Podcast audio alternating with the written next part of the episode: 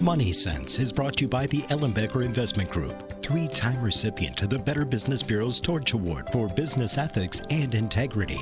The Ellenbecker Investment Group is the only Wisconsin investment company to receive this prestigious award more than once by providing exceptional planning and extraordinary service each and every day. Go to ellenbecker.com. Listen to Money Sense Saturdays at 2 p.m. and Sundays at noon. Welcome to Money Sense. I'm Karen Ellenbecker. I'm the founder and the senior wealth advisor for the Ellenbecker Investment Group. We're located in Pewaukee, just east of Highway 164 and Capitol Drive. We're in that great big beautiful town bank building. We're also the village of Whitefish Bay in the Equitable Bank building across from Wickies.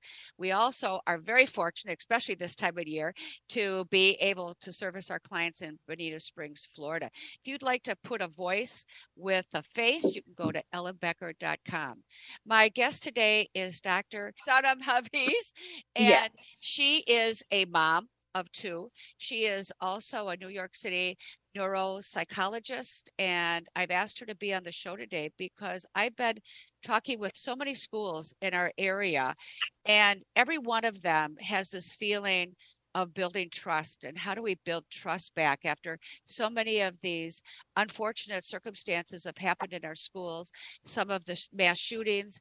And i thought what a wonderful opportunity to talk to someone who can give us some pointers and some tips as to how we can really approach the subject with our children and even for ourselves. And so dr tell us how you got into doing this, how it became a priority. I know you have two children, and mm-hmm.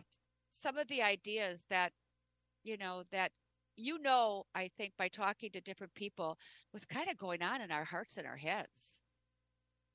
Yeah, I mean, you know, I, I I had this interview with another outlet, a news channel, I forget where, right after the last mass shooting, and honestly, I lose track of them. Um, and I said, you know, I can't imagine that there is a parent out there, no matter which side of gun control or wherever you are, whose heart is not in their mouth every now and then when they hear a shooting or they just get a a reminder of what is possible if they have a child in school. I mean, I can honestly tell you, I've been at the movies and had a paranoid moment where I've looked at exits. I've, you know, as as a pretty rational, normal adult, so I think children who are so much less experienced than we are, who don't have all the coping strategies that we've developed over our lifetime, children who, you know, have founded and unfounded fears, how are they supposed to deal with this information coming at them? And the problem is, you know, when I was a kid, when you were a kid, when most of us listening were kids, we either didn't hear about a lot of this stuff, A, it wasn't happening as much. And if you did, your parents read it in a newspaper and shielded you these kids are able to see everything. They go online, they can read and see everything on TikTok, on Snapchat, on Instagram. They don't even have to go far. So I, I think eh, I am a neuropsychologist. I have a doctorate in psychology. I'm um, a school psychologist as well. And my practice, I would say, is probably more 50 50 now, like 50% adults, 50% children. It used to be more children. And, and over the last couple of years, I feel a lot of the adults have also kind of come into the fray. But um, you know, it's impossible for me not to get drawn into current events. It's impossible for me not to address things like social media, um, you know, domestic violence, gun violence, sexual abuse, trauma. So I really kind of end up everywhere. But my real forte is assessments, diagnoses, and recommendations to both the pa- the pa- the patients, the parents, the children, the schools. What hearing I, I know that I talked mm-hmm. to mm-hmm. Jack, uh, another psychologist, just recently, and he said when he's working with his clients, it's what if? What if this happens? What if that happens? And there's so much fear in just this um, trauma of what if? What if? Yeah, I mean, listen, you know, anxiety feeds on what ifs, right? That's the thing. Now, yes, as horrible as school shootings are, the majority of our children go to school safely and come home safely. It's the same exact thing as people getting on a plane and safely getting off a plane. But try telling that to someone who's got a phobia of flights or flying. So that's the thing about anxiety. It's the unknown, it's the what ifs. And really, who can predict when it comes to mass shootings? Who can predict? They happen at FedEx centers, they happen at grocery stores, they happen in movie theaters, they happen at concerts, they happen in schools. And it just sounds, you know, like we can't get a hold of this. It, it runs away from us. So the unknown factor, which is what anxiety thrives and fuels on, is rampant when it comes to mass shootings because it can literally be anywhere, anytime, anyone can do it. There isn't even necessarily, you know, we have some profiles, but there isn't even necessarily a race or, you know, we usually saw younger, disturbed or, or upset or angry white kids with guns, but we had the two shootings out in California. There were two different Asian people, an older man and like in, who was 70 years old and a younger man. So it's sometimes it's hard to say, well, can you really peg? Yes, there is a profile. The FBI has a profile, psychologists have a profile, but the unknown factor is really rife when it comes to mass shootings. What are some of the things that parents can consider when when they're in their own fear. And I've visited uh, like 12 different schools in the last month and a half, and not one of them has, they have security guards at the door, but not one of them has a way of going through a detector or any of that. It's too costly. The schools are struggling already. It's yeah. almost impossible for them to try and get that type of equipment into their schools. So I, I'm the guest here. Tell me what else you found. I'm very curious. You went into these schools to find out about um, what their plan was, a plan of action was, and where was this? Can you tell me where? I, in, Milwaukee, Wisconsin, and I was okay. really, I was really working with the schools and looking at parent engagement. Mm-hmm. And mm-hmm. one of the things when I walked into the school, there would be a security guard there, and I'd ask, "What are you doing in terms of the school? In terms of you know a disaster plan and they all have been working and putting disaster plans but they do not have the financial resources to put in anything yeah. more than that and one of the things that the schools are struggling with is parent engagement the parents getting them into the school and mm-hmm. you know in there for teachers conferences in there for different school activities and there is a trust factor first of all with the teachers and with the parents and the students being afraid of the what if of course, yeah. Yeah, I mean it's and and you know when a school I'm very fortunate. A I'm in New York City and I always say like knock on wood, I don't ever want to jinx it, but I'm very New York proud, extremely New York proud.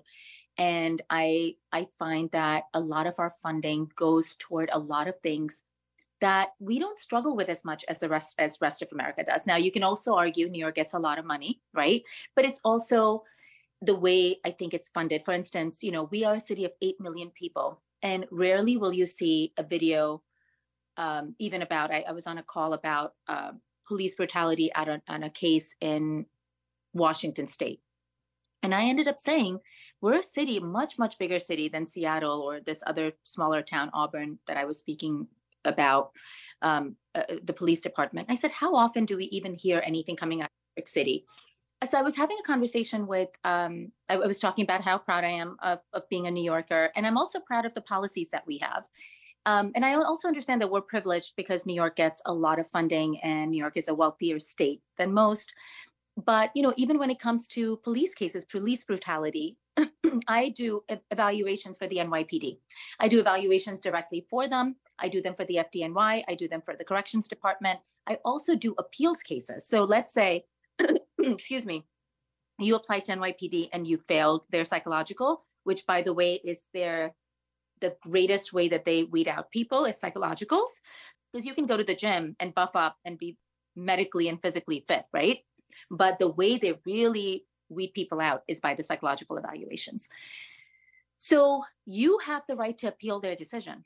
And if some people just don't know how to take no for an answer. The NYPD does a fantastic job at psychological evaluations. I get them because if you came to me, I can I can write to NYPD or they actually have to by law have to let NYPD know we're going to appeal your decision by going to a different psychologist or neuropsychologist and I am allowed to request NYPD's own assessment. And I kid you not, a packet shows up this this fact of the evaluation that they've done and nine out of 10 times I find in favor of NYPD. So I always say, you know, this isn't about necessarily people, it's about your process. If you do the, the your due diligence of sorting out viable, suitable, psychologically fit candidates, you're not gonna, you're, you're less likely to hand a gun to someone who's unfit. The same thing goes for schools. You know, there's obviously more access to mental health services because we're a big city. Maybe there's a little bit of a protective factor in the way New Yorkers are generally just really aware, just really um, d- vigilant about their surroundings. But we don't have, again, don't want to jinx it, we don't have school shootings. My own children go to a private school, albeit it's not a public school, and it's close to my office. So I have, and they're very young. I have twin boys. They're seven. They're going to be eight this month um, in March. I don't know. Are we in March yet? No, we're not. February always throws me off. You know, I have a lot of comfort in the fact that I can I can run there and be there in 30 seconds or 2 minutes or whatever. You know, which is a huge comfort as a mom. But the school also sends out plans. You know, whenever something happens, I remember there was an incident outside the school where someone with a gun was apprehended and the school immediately went on lockdown we got an email and, and phone calls prompting us letting us know the children are safe don't worry we've locked everything down. You know a lot of public schools don't have that kind of luxury but and it, it was still terrifying. And nothing happened. Whoever it was had nothing to do with the school. It was just someone who was apprehended close to the school. But it was terrifying. And when you know that the school has a plan in place, the teachers are trained, there are exit, they do fire drills or shooting drills. As terrible as that sounds, that is the only way to prepare you and the children. Now, of course, that's going to bring up feelings of fear and insecurity in the children. And I always say to parents, I do, you, your question was, do I see this and hear this in my practice? All the time. I see, I, I, you know, in some ways, the pandemic has really broken people. Anxiety is through the roof for many, many different reasons. Social anxiety, just anxiety in general. No one wanted to return to. I mean, people I saw, people didn't want to return to school. People didn't want to return to work. People were afraid of their own shadow. Um, of course, these were people. These were folks that probably would have suffered or, or struggled anyway. I think the pandemic really sort of shifted their gears, and they don't know how to get back into the real world but I, I see and hear a lot of anxiety and the what ifs is always you know like i said that's how anxiety thrives and when i do hear about um you know mass shootings usually it's someone who's perseverating on it is someone who's struggling with anxiety someone who has clinical anxiety because the rest of us sadly have become somewhat desensitized to mass shootings you know we kind of hear it and it's like oh another one i mean how sad is that we don't we don't even stop long enough. I can't even tell you the last one that happened. You know, the one in Uvalde, Texas, I think that was a pretty horrible one. But then there was another one at the University of Michigan. It's hard to keep up. And I, I pay attention. You know, I read the paper, I keep up with the news, I talk about this on interviews. So I always say that when dealing with children, one of the most important things is for families, parents, teachers to first have a real honest conversation with themselves, with the co parent, with other teachers. They need to have a, a plan. They need to first sort out their own feelings about it because the thing that p- the children pick up on the most are your fears. They absorb your distress, they absorb your tension, even when you're not saying it. You know, if they see you stiffen up or they see you, you know, giving your husband, wife, sister, brother, friend a look every time that happens, your kids are looking at that. They're watching you and what they're really they're internalizing that it reminds me of a dog that my daughter had that had been abused and every time something happened he would go put his head underneath the bed but his butt would stick out. And he thought he was hiding and i think parents are a lot like that. They they think that that no one can tell. Uh, let's take a break and when we come back maybe you could give some pointers to parents because teachers can teachers conferences are coming up and how they can have that conversation with their um, with their students and with the parents that are coming in. With that we'll be right back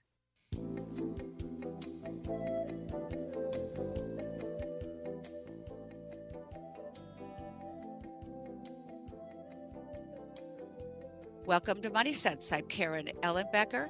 I am the founder and senior wealth advisor for the Ellenbecker Investment Group. My guest today is Dr. Sanam Hafeez, and she is a neuropsychologist in New York City. And we're talking about some of the things that have been happening in our world that have been making, you know, many people cautious. They've been causing anxiety And we were talking before the break that our kids do pick up on our anxiety, even though we don't think so. And I'm wondering, what are some of the things that parents can maybe initiate that conversation with their teachers and with their children that would give them a sense of, I don't know, I don't want to say predictability for sure, but a sense of um, that that there is a process in place. So, I mean, I think I always say that teachers are your first line of defense for a lot of things. You know, if your child is struggling, I always say to parents, unless something really devastating is going on, if you're picking up on signs of anything, talk to the teachers because they're watching your child for a big part of the day, you know, eight to two, three, whatever amount of time. And they can give you a lot of insight to how your kid interacts with other children, how he or she responds to things, if he or she is looking out the window, if they well up very easily.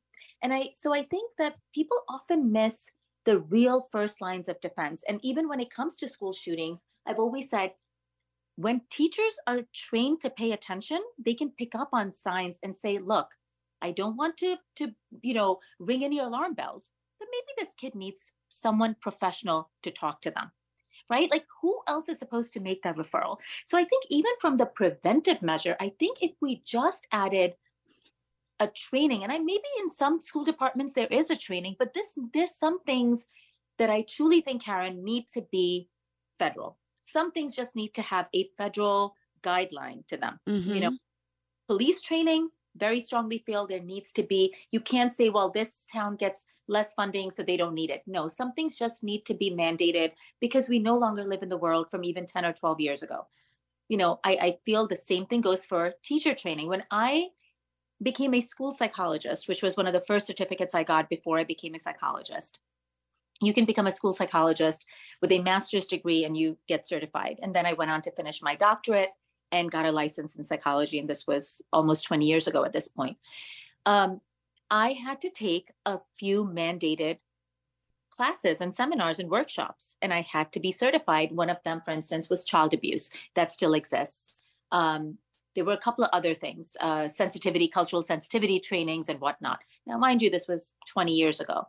I honestly think that teachers really then teachers are going to say, well, we've got enough on our plate. But I exactly. Right. They're so exhausted everywhere. Teachers are so burnt out um, but they're going to say well i you know don't i already have enough to do but i think training to say what are some signs to look out for in a disturbed child? What are some signs to look out for when you're seeing a child who has um, you know depression anxiety withdrawal um, who's writing things that might be perceived as aggressive or suicidal or homicidal? They're drawing pictures that are fearful. They're talking about having a gun in the home that um, may not be locked up or what what have you. If a child's also perseverating on guns, that's a problem, right? So teachers from the preventing preventive aspect ha- can do a tremendous amount just by making that referral. The problem is they often don't know who to even make that referral to, even if they are concerned. You know, they can tell a parent, hey, take them to a psychologist. A parent's going to turn around and go, I don't have time. I don't have money. I can't find anyone. The school might turn around and say, no, we're too busy doing evaluations for you know special education. We we don't have a psychologist who can talk to them. So a big part of the problem is just not having the resources to refer people to. Now when it comes to teachers talking to parents and vice versa i think it's very important for teachers to have some support from their administration to say okay a parent might bring it up. What is your guideline? What is your plan if there was an active shooter in the building? Are you trained? Have you been told which exits to take? Have you been trained how to lock the door and hide under the desks how what are you do you have a, a, a big microphone system that alerts the entire school? Do you have guards in place? Do you have cameras in place? A lot of parents don't even know this stuff. Someone has to give them this information and if the teachers are floundering can you imagine how that parent's going to leave that parent teacher conference feeling completely uninformed unprotected that i'm sending my kid to a school where the teacher has no idea what to do? And you know the burden is really not on the teacher it's really on the administration. The school administration needs to provide this training on whatever level they can to a teacher so they have the information to discuss with the parents should they ask. And they should know teachers should know what to do. I mean teachers have lives too they have families as well. Most teachers have you know spouses and children at home. So this is not just about protecting the children. I mean, how many times have we seen teachers dying in in these schools as well? Right. It's like you're sending these teachers out to schools as if we the way we send out police officers, you know, with a risk to their life every day. So, I mean, you know, I can I can talk about this. It's a very unfortunately depressing topic because thoughts and prayers just aren't cutting it anymore and it's just very difficult to just keep talking about something that no one seems to be doing anything about. Well, and I think it is a real um, struggle for teachers. They have so much on their plates now. The whole idea with what with COVID has set students and teachers and classrooms and backwards. I mean, and they're trying to catch up and add all this onto their plates. But yet, I do believe you're right. It has to come from the administration. It's got to come from the board. It has to um, something has to be directed down to the teachers to give them that that feeling that they're okay and building that trust with that parent. Yeah, and information is uh, you know knowledge is power. If you have a plan A, B, and C, you know it makes you feel okay. We've got a plan yes, we can predict everything, but we've got a plan. We've seen in a lot of these shootings. Do you remember the shooting where the the shooter knocked on a teacher's room, classroom, and pretended to be the marshal? No. Do you recall this?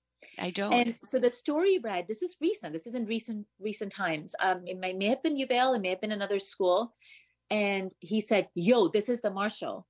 Open up and made like a nice, husky, loud, manly voice. And one of the kids said, a marshal wouldn't say yo. you know what I mean? And so when you're panicked and you think there's help at the door, you could open it, but this teacher and the kids were smart enough to say, that's not the marshal. Don't open the door. And that literally saved a lot of lives. Yes.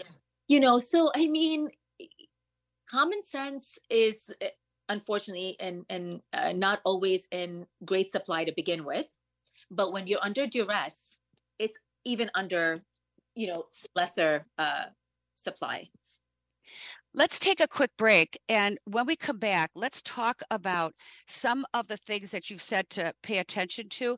You talked about letting being aware parents being aware that their kids have access to all this information mm-hmm. and not keeping it like an elephant in the in the room and not talking about it you know? Yeah. Start to start to break it up and to talk to parents. So we'll take a quick break and when we come back we'll talk again about some of the issues that parents can um, talk about with their with their child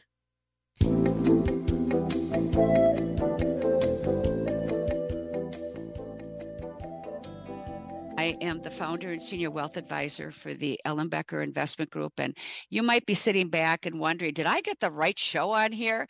Why is she with as a financial advisor? Why is she talking about the issues that parents are facing with their kids teachers are facing in in the event that we've had these mass shootings. And really when you think about it there's nothing more important than our children. There's nothing more important than our schools. There's nothing more important for my business. We have 50 plus employees. And when we look at our parents and there are our parents, they're our employees, they're worried about their students, they're worried about their children, they're worried about their community. And it has an impact on our business if they're feeling the anxiety and the anguish over worrying about what's going on.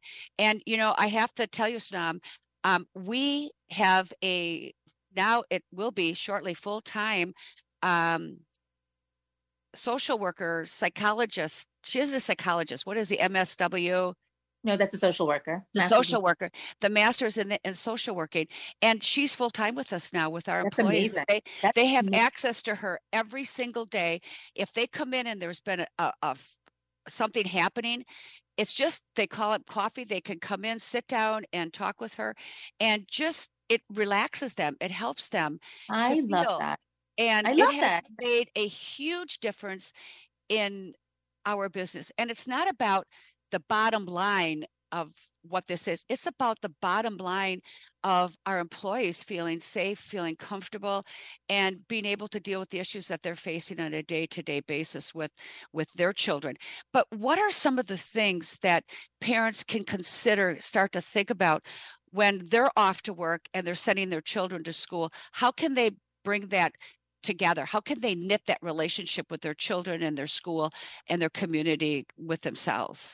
Well, first, I have to applaud you on bringing um, a therapist, a social worker on board, because I think you know we, we've we've seen studies come out of countries and big companies that have implemented that, and the change in productivity alone is substantial.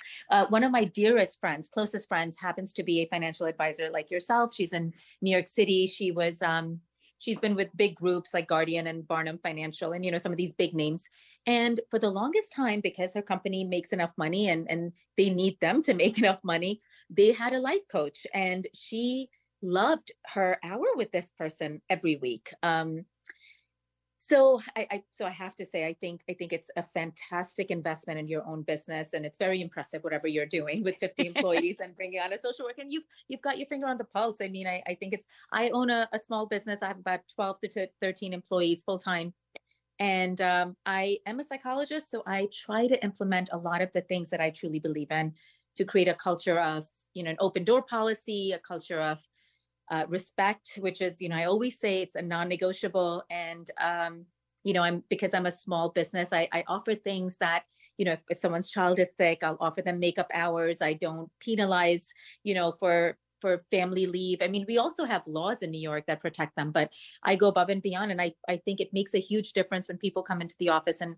and feel that they're respected and valued there. And it's not just about earning a paycheck. So I love hearing that. You know, psychology is everywhere. You can't you without you know understanding the human condition it's hard to be successful. Do you know once in fact it was jill butterfield that had said this to me who is now with us. She's i was talking to her about it and she mm-hmm. said karen sick people don't really come to me. It's people who are well who want to be healthy and be healthier. Longer. And there was there was the st- stigma about going to you know any kind of therapy or anything and she said oh no that's totally the people who come to me are the people who are healthy and want to be better and and want to live in a world better and interact better. And I thought that was the most wonderful statement because I do remember when I was going, and I will say this on the air, um, I was going to a therapist after I got divorced, and my mother said, do you only talk about me? Is it all about me? And, and I said, Mom, it's not about you at all. It's about me. yeah. But trust mothers to think it's all about them. yeah. Um, no, I, I think it's amazing. And um, it's incredible. You know, anyhow, I, I don't want to veer too much. I can talk about this stuff forever, but I will tell you this that I think parents for the forever and ever and ever always think that if they don't talk about something, it's not happening. Your children are, believe me when I tell you this, and when I say this to you, I mean to your listeners, to your viewers. Your children know so much more than you think they know. Think back to when you were kids and your parents thought you didn't know anything and you knew everything. You just didn't speak about it because children have a keen understanding of what's considered taboo. And they, you know, because I tell people, you are your child's entire world. They see the world through your eyes. Everything that happens to you that you do influences and impacts them. It's their job to know you better than you know them. It's their job because their survival depends on it. My mom gets like this when so and so calls. My my dad acts like this when he reads this in the paper. Mom doesn't like this, dad doesn't like that. They start keeping a Rolodex even before they can speak of what their parents like, don't like, what they are sensitive to. They avoid certain topics because, you know, children don't like it when their parents are distressed or or they argue. So they protect their parents from their own feelings, from the parents' own feelings. And they say, what can I, you know, this is why children will start talking nonsense when mom and dad are fighting. Or they start like, you know, a lot of gibberish starts coming out because they want to distract you from something that might be upsetting you. I remember being a kid watching my dad talk about his mom and he would choke up and tear up and well up and I, I hated it. I would do everything not to bring up his mom because i didn't like how my dad looked when he you know i saw him feeling. As, yeah he, it, he was this big powerful man to me and he, I, I did not like him looking weak. There was no weakness in it. He just missed his mom you know but i didn't like it. And and i remember being so little like three four years old and recognizing that so children are so much more aware. You know, I've had conversations with my my boys who are just eight about emerging, like just kind of touching the topic of, you know, um, racism, of police brutality, of uh, homosexuality, of gender identity. And I will just skim the surface to see what happens. And the stuff that comes out of their mouth, I go, how, how did they know that? And had I not said anything, I wouldn't have known that they know that. And my kids, because they are they belong to a, a psychologist for a mom, actually don't have access to um, iPads, iPhones, but they go to school. They're smart kids. They talk to other children when they go see their dad. I'm divorced. They see their um, their dad on alternate weekends. They do have access to an iPad. So, and then they're they're curious children. Curious children will always find the information. So I give them the respect of not hiding. I, I don't want to be the dog your that your daughter had. Yeah. So I don't stick my head in the sand. I try to say, tell me what you think. And I, I get them to speak about it. And when I've listened really carefully, then I will say whatever I have to say about that. But it's also because I am very clear on how I feel about these topics. So when I speak to them, I try to keep it factual. I try to keep it devoid of my own feelings. I don't try to influence or color their thoughts. It's going to happen anyway. You know, that's a kind of uh, it's a fallacy to think that your kids aren't going to pick up on how you feel, what's what side of you know the fence you're on.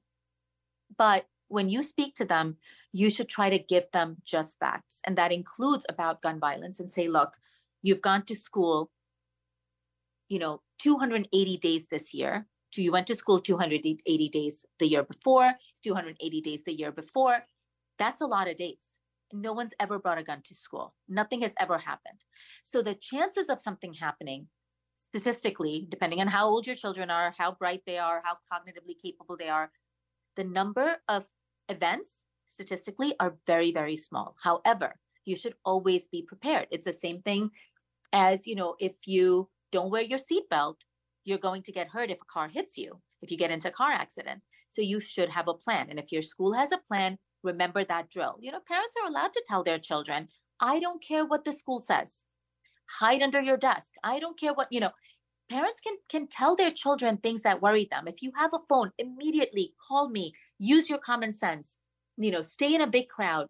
Always protect, you know, I tell my kids because I have twins that are in the same class. I go, your only responsibility is to yourself and your brother. You get your brother, you get the hell out of there, you know.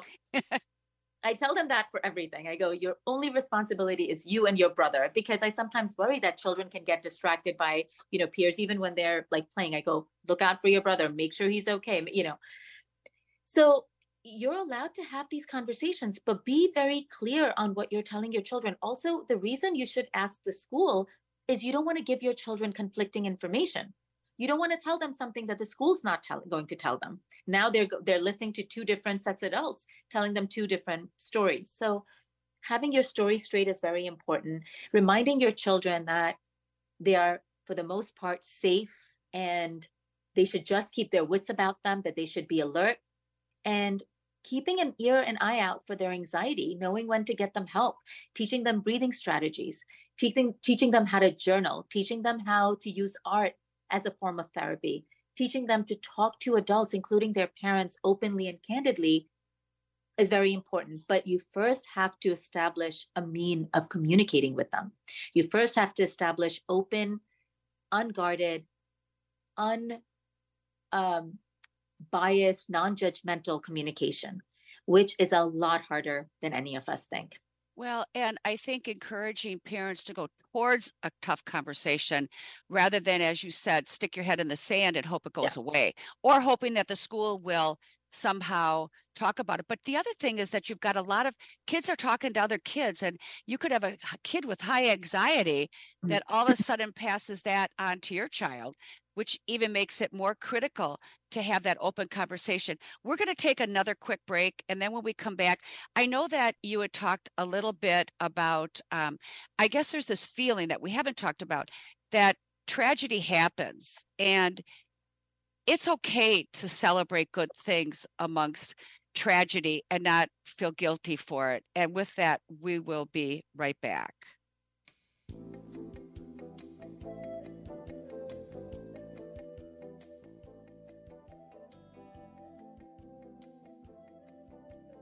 To Money Sense. I'm Karen Ellenbecker. My guest today is Dr. Sanam Hafeez. She is uh, lives in New York City. She has two twins she's talked about. She's a neuropsychologist. And one of the things that I think is very important to talk about is what's happening in the world, but also that there are great things happening in the world too. And to be able to have that compassion for people, but yet to be able to celebrate the good things in your lives and to look for what's right, not necessarily always what's wrong. How do you feel about that? It's very important. I mean, I am a big fan of celebrating the small wins and victories because you got to take them when you get them. You have to celebrate every little thing because you have no idea what's going to come tomorrow. Honestly, life is really made up of much smaller wins and even losses than big ones. And if you don't take them in stride, then you never really know how to celebrate or grieve properly, right? So it's it's all about practice. And in doing that, what's what's really important, if you do that as parents, you'll teach your kids how to enjoy this as well. And when we're talking about you know mental health the majority of us adults were raised by parents who maybe were not so comfortable talking about their feelings. And they were raised by parents who were even less comfortable talking about their feelings. You know every generation thinks that they've got the right answer. And every new generation says you know you didn't. You really screwed up and you really screwed me up. So i think it's very important for parents today to first work through their own stuff and learn or get to a point of, okay, I can own my own stuff and still be there as a parent for my child non judgmentally. Yes, I've got my own hangups. Recognizing that is very important. But also, when we talk about mental health, we're talking about the mental health collectively as a society. These people, even these children who pick up arms, are disturbed they did not get the help when they needed it. Someone saw the signs and ignored them. No one just got up and picked up a gun, walked into a school or a movie theater. There were signs. Someone just didn't think to say anything. Someone just thought, that's not my business. Oh, my kid's just being a kid. So he's withdrawn. So he's just started dressing all in black. So he's just, you know, started spending a lot of, you know, time in his room writing for all you know is a manifesto. Right. So when you're aware and connected to your children, it's not just for good stuff. You're also connected to them for all the bad stuff that may be happening right under your nose and you have no idea. And know, getting and them to tell you, getting them to share what they yeah. see and feel comfortable that you're going to hear them and not just blow it off, but that you're going to hear your child if they say, you know, my friend Susie said this. Right. You know, we we have a lot of research on what we know as uh, serial killers, for instance. You know, we know that we've isolated even a gene called the M gene, not that it, that signifies or defines serial killers. But people who engage in mass shootings are not necessarily, they're not serial killers. They are not people who are necessarily vindictive or, you know, um, or people who are um, looking for a high. They are usually disturbed individuals that really just kept slipping through the cracks whether they dropped out of school, whether they stopped hanging out with friends, whether they stopped coming to the family dinner table, whether they stopped talking, whether they started playing video games, you know, for 22, 23 hours on end, you know, playing Fortnite and aggressive, violent games. And no one thought, hey, this isn't okay. I should talk to someone. I need to make sure my kid gets some help. No one went from being a healthy, well adjusted, uh, you know, happy, but high functioning individual to picking up a gun and walking into a building full of kids the next day. It, there was a gradual decline and someone somewhere dropped the ball. And that usually that someone somewhere is usually a parent, a teacher, a close friend, a neighbor, someone who saw something, just didn't think to say anything. The FBI gets a lot of calls about people. You know, they do. Um, I remember this one case, and again, I might have been the Connecticut case, I, the Sandy Hook maybe the FBI had gone to this family's home. The the boy who later unleashed his fury had a home full of firearms and ammunition, but they were denied entry because I think they didn't have the right warrants. You know, um, there are some states and cities that have uh, laws about if they hear something, they can take the gun away from the home and from the even the individuals if there's a child who's disturbed. Uh, I forget the name where it is, and I I want to say there was an article in the New York Times about Suffolk County in New York City, in New York. Suffolk County is part of Long Island, where the incidents have gone significantly down since the law was enacted where if you report something and there's something going on there's a certain amount of time the firearm is taken away. If they if someone's made a, a comment about su i think it was more about suicide. Um, if someone's reported you know um, depressed or angry or self-harm thoughts by removing the gun you can have all the thoughts in the world you no longer have the, the means. So it, this is not even about taking guns away this is protecting you from yourself. You know guns don't just turn on other people they turn more often than not on people themselves. So so there's a lot going on in america right now you know with suicide rates uh, thoughts of suicide higher than we've ever seen in teenage girls even more so than boys. Um, and the same suicidality that girls may be internalizing is the homicidality that the boys may be externalizing. Because so far we haven't really seen at least i can't think of in recent times a, a, female who's gone and you know been been the mm-hmm. uh, the who's been the perpetrator in any of these shootings. So you know looking out for that that that's a profile right? Looking out for some of these signs both from a mental health and, uh, standpoint for your own children and even as a protective measure is is really all we've got. Besides gun control which doesn't seem to be happening this is a big part of the problem. And for parents who are fearful and they are experience anxiety there are there are groups out there where they can get help psychological help. And if they say i don't have the finances i don't have the resources there are places i know that i see come up all the time on facebook and different things where you can call in and you can talk to different people.